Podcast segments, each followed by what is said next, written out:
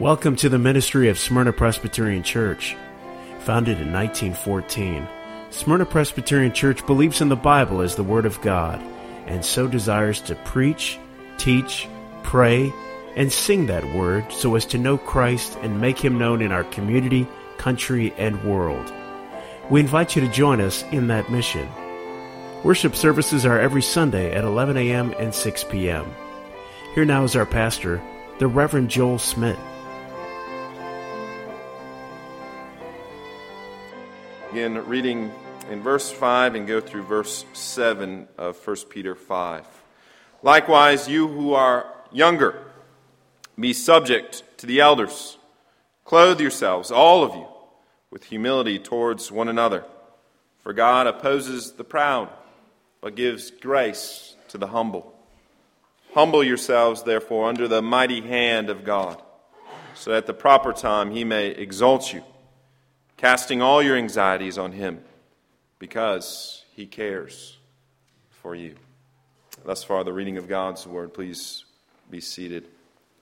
If there's any virtue that is lost, it is that of humility, especially in America, I believe. If you were to ask any foreigner what's the overall impression of Americans, I think you would hear something like this that they are loud, they are proud, they're braggadocious. And this is something I think we value as Americans. It might even be a part of our revolutionary roots that don't tread on me type of attitude. So much so that I don't think we even know completely what is true humility, what it means to be humble. Oftentimes, I think we think it means to be weak, to be wimpy, to be a pushover, perhaps to be quiet or shy or a wallflower, as they say. But if that is your understanding of humility, then I think you have it all wrong because none of those things are necessarily what it means to be humble. Can you be a leader and yet be humble? Yes, you can. Can you be a strong person, have a strong personality, and yet still be humble? Yes, I think you can. And can you actually be a shy person and still be quite proud? Yes, I think that is true as well. And so the question is what makes the difference? Well, I think the difference is how you view yourself how you view yourself in the light of God, first and foremost, and how you view yourself in the light of others. And that view affects how you live, how you live out your life. But humility is not primarily a personality trait, it is a virtue, it is a mark of godliness, it is a mark of sanctification in one's life. It must let me repeat that. It must be a quality of the believer because it is a demonstration, it is a fruit of the indwelling Holy Spirit. So, no matter how different we may be, how different our personalities might be, and they are, we must have a humble spirit. We must walk in humility. But let me say, even as I say that, that doesn't come naturally, does it? Pride, self centeredness, self promotion is what naturally comes up within us. So we, as Americans, but even more importantly as Christians, must learn to put on humility. Peter says we need to clothe ourselves in humility. And so we will look at that this day in two points the inward heart humility, and second, the outward life humility. First, the inward heart humility. And you hear that right. Humility begins in the heart. Jesus says in Matthew 11 29, Learn from me, for I am meek and lowly in heart, which demonstrates that humility resides primarily in the heart. It's a heart issue. And so when Peter says, Clothe yourself, he's not speaking primarily of some outward manners, some outward behavior, but rather the inward nature. Peter has already made mention of this in chapter 3. When speaking to wives, he says, Do not let your adorning be merely external, the braiding of hair and putting on of gold or the clothing you wear, but let your adorning be the hidden person of the heart, with the imperishable beauty of a gentle and quiet spirit, which in God's sight is very precious. Notice he says it's not external but it's the hidden person of the heart. It's the quality and disposition of the heart. And so someone can be outwardly, conscientiously, perhaps for a time, humble, but that humility will not last. It will dissipate if it's not first and foremost in the heart. Why? Because everything is filtered through the heart. Proverbs says that the heart is the wellspring of life. What is in the heart will manifest itself in the outward behavior, will manifest itself in your speech and in your conduct and in your thoughts and your behavior.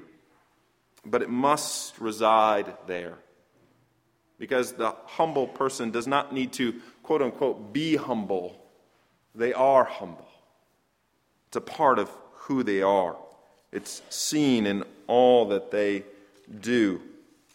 And so the million dollar question, of course, is well, what is that disposition? What is that clothing that we are to wear? What is the adornment of the heart? How are we to have humility?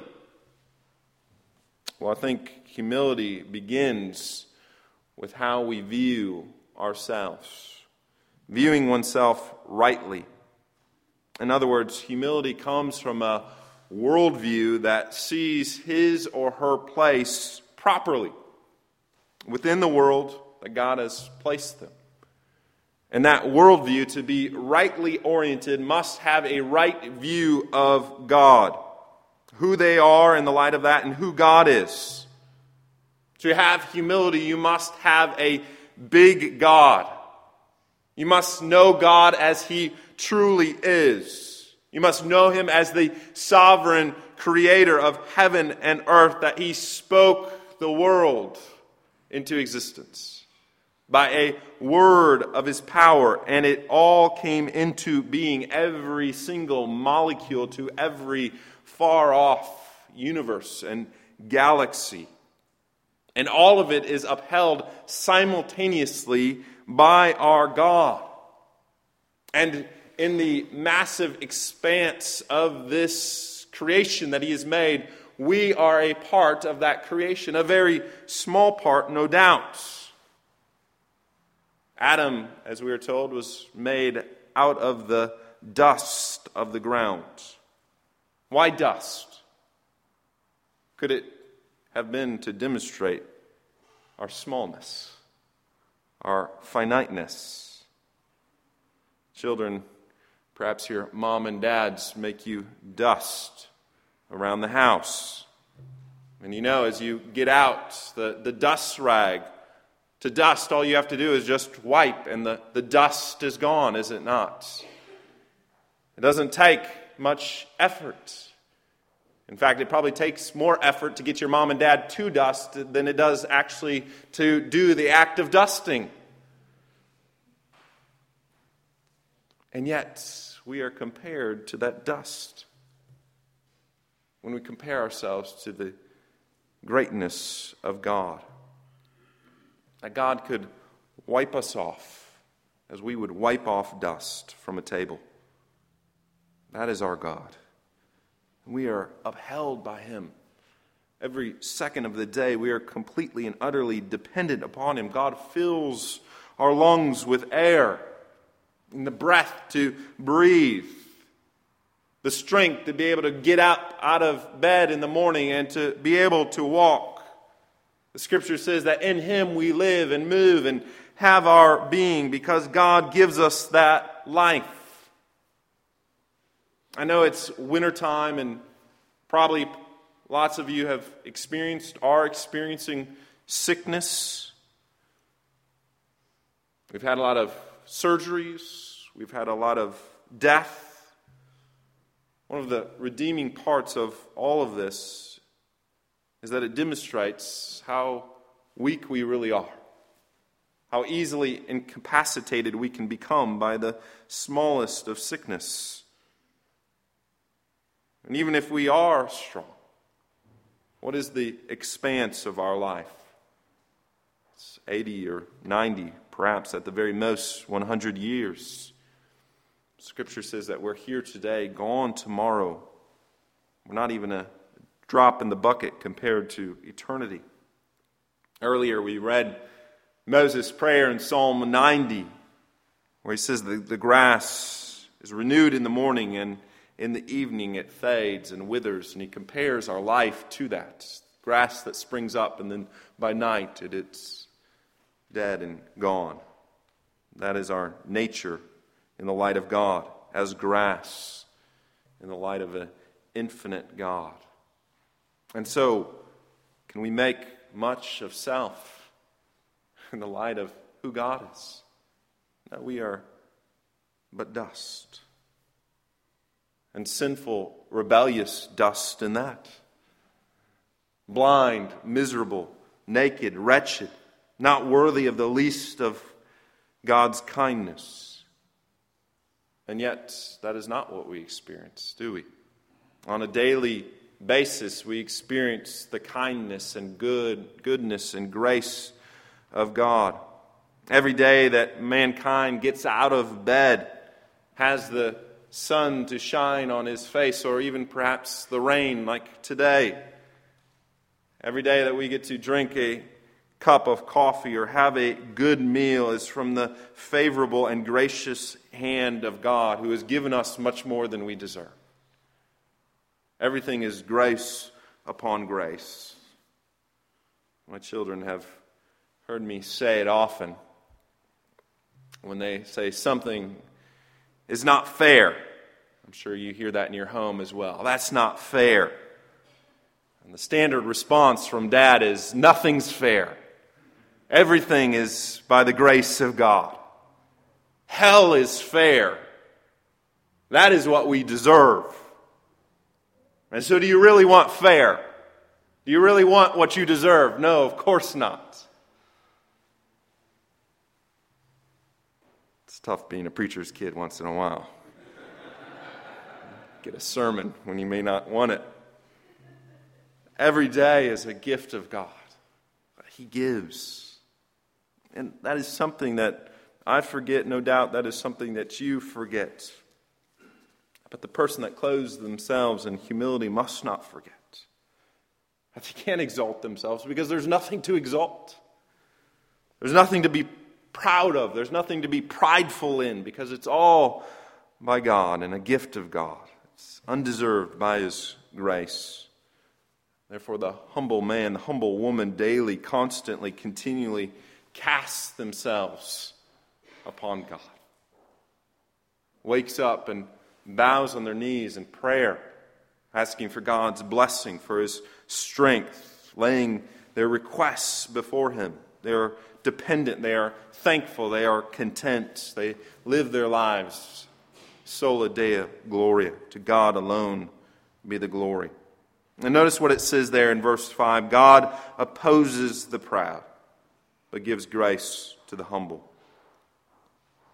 It's a Greek translation of Proverbs 3:34. God opposes the proud. That is a strong statement. Means that when we are prideful, we set ourselves up in obs- obs- obs- opposition to God. We set up ourselves at odds with God. Now, we only need to look at how Jesus dealt with the Pharisees, who were extremely prideful, to see how God thinks, how the Lord Jesus Christ thinks of those that are prideful. He did not have kind words to say to them because it is an inverted worldview. It makes much of self and makes little of God, or even worse, has no view of God at all. And from such a viewpoint, you believe that you can do as you want, you do as you please. You are accountable to no one but one that casts himself upon God in everything. Says here, God gives grace to such people walk in his ways. And so every Christian must walk in humility Peter makes that very clear. Clothe yourself, all of you, with humility. And so true humility is found only in believers of Jesus Christ. It is a fruit of the Holy Spirit. Well, second, then, what is the outward manifestation? What is the outward life, humility of this inward heart?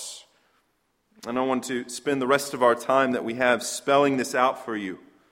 Not because I'm an expert in this at all, I'm the chief offender. But I don't want to be just theoretical, I want to be very practical. And so, what does humility look like as it comes forth from the heart in one's life? Let me quickly give you seven ways from these verses, seven outward life manifestations of the humble man or the humble woman. Perhaps you want to write these down because we need these, all of us. First, the humble man or humble woman places themselves in the church. You might say, How is that? Well, this letter is written to the church and this call to humility comes in connection to the exhortation of the shepherds, the elders, to shepherd the flock of God. Humility recognizes that you need a shepherd. You need to be fed, you need to be cared for, you need to be tended to. And that comes from the chief shepherd, the Lord Jesus Christ, but that doesn't come magically or supernaturally. That happens through the local church. And the prideful man says, I don't need the church. I can be a lone sheep on my own, I can be a flock of one. Or I can go from this church to that church to this church over there and be accountable to no one. That is pride, my friends. Oh, prone to wonder, Lord, I feel it. Prone to leave the God I love. That is our nature. Our nature is to stray. And so we need shepherds. We need the church. We need to be constantly brought to green pastures and by quiet waters. That happens in and through the local church where they know you and you know them. They know your name, even call you by name, perhaps call you out by name if need be. Second, the humble man subjects himself to those over them. we saw some of this in chapter 3 already where Peter says, Be subject to every human institution for the Lord's sake. And we saw how that happens civilly, vocationally, maritally. Well, we see here in verse 5 likewise, you who are younger, be subject to the elders. That there's subjection in every sphere, even in the church. And what a pleasure it was last week to see the ordination and installation of elders and deacons. And the Lord uses the leadership of the church. Sinful leadership, no doubt, but uses them to guide us and to direct us. And in that service, if you didn't notice, we took a vow of subjection. That is very unpopular in these days, but we see it's actually very biblical. As Peter exhorts and commands, be subject to the elders. The prideful man again says, I'll be subject to no one, or I'll be subject to them if they agree with me, but at the moment they don't well, then I'm off. I'm gone. No, be subject to the elders. Again, the author of Hebrews says this Hebrews 13 7 Remember your leaders, those who spoke to you the word of God. Consider the outcome of the way of their life and imitate their faith. It's part of our humility, it's part of our trusting the Lord when we subject ourselves to the proper authorities, even within the church. Number three, the humble man serves others, exalts in others, and rejoices with others. In other words, they are an others oriented person. First God, then others, lastly self. One of my favorite theologians says this, and this is a lengthy quote, but I believe it's worthy of quoting at this time. He says, The humble man acknowledges it to be the will of God that he love his neighbor. He perceives in his neighbor that which is eminent and desirable. He highly esteems him, honors him as such, wholeheartedly submits himself to him in that respect. And with this disposition, he does for his neighbor what God commands him to do. In comparing himself to his neighbor, listen to this. In comparing himself to his neighbor, he appears in his own eyes as copper compared to gold, as lead compared to silver. And being in such a frame, he honors, loves, and serves. For I say to every man that is among you, not to think of himself more highly than he ought. Romans 12, 3. In lowliness of mind, let each esteem others better than themselves. Philippians 2, verse 3. And then he goes on here to, to warn you who are proud of heart and have a haughty spirit, who have great thoughts of yourself, due to your ancestry, your wealth, the offices you hold, wisdom, beauty, strength, artistic talent, gifts. These are the things in which a fool will boast. If you elevate yourself above your neighbor, viewing him with contempt, and having the notion that he must honor and reverence and bow and yield to you. If you love to be greeted in a humble and reverent manner, to be praised and elevated above others, are envious when another person is elevated and honored above you, and readily cherish hatred, vengefulness against those who either do not honor you sufficiently or despise you. This theologian says, What a fool are you? Indeed, those are stinging words because we see much of that in ourselves, in the way that we think, in the way that we view others. But the humble man orients himself towards others and away from self because he puts himself underneath others as a servant, desiring to serve as the Lord even served in his coming in this life. Fourth, the humble man knows the difference between pride and despair. Notice it says, humble yourself. On the one hand, we are not to exalt ourselves because there's nothing to exalt as we sit or be prideful about, but at the same time, we're not to think of ourselves as nothing. If God has set his love, has set his affection, has called us children, then we are not to have self doubt. We're not to have self pity. We're not to be self loathing, so to speak, because that helps no one. Humility should not bring you down the path of despair or down the path of depression. No, we are strong but we're strong in the strength that the Lord provides. We are gifted, but we're gifted with the gifts that He has given. We are enabled, but we're enabled with the help that He provides. In Christ, we have all of these things, and we're to use those things for His purpose and for His good. We're not just to just kind of navel gaze. That's not humility. 2 Timothy 1 7 For God has given us not a spirit of fear, but of power, of love, and of self control. No, humility is not to be a ball of mush.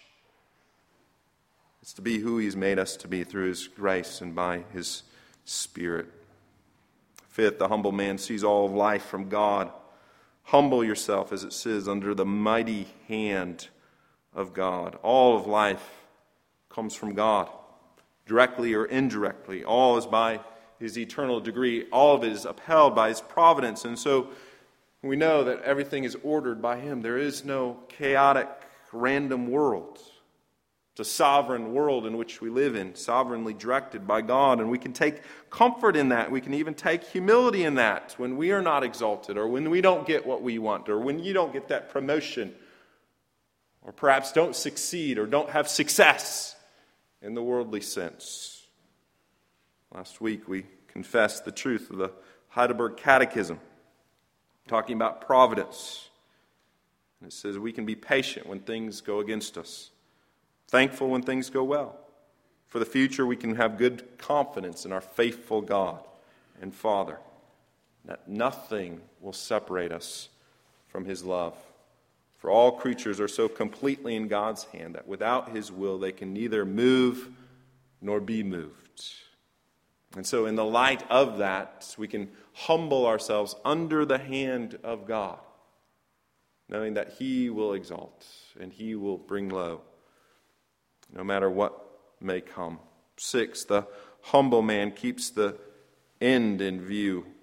Notice it says, Humble yourselves so that at the proper time He may exalt you.